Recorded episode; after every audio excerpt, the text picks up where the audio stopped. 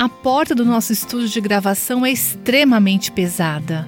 Uma vez eu estava sentada em uma sessão de gravação e, quando me levantei para sair, o engenheiro de som pulou na minha frente e abriu a porta para mim.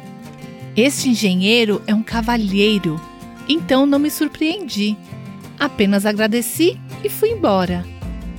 Mais tarde naquele dia, encontrei uma mulher que havia sido convidada para gravar no estúdio ao mesmo tempo que eu. Ela estava em lágrimas quando me disse: Eu só quero dizer que foi incrível quando aquele homem se levantou e abriu a porta para você. Por que isso foi tão tocante para ela? Acho que é porque um gesto de gentileza entre homens e mulheres é tão raro hoje em dia. Vê-se tão pouco que, quando acontece, as pessoas se espantam.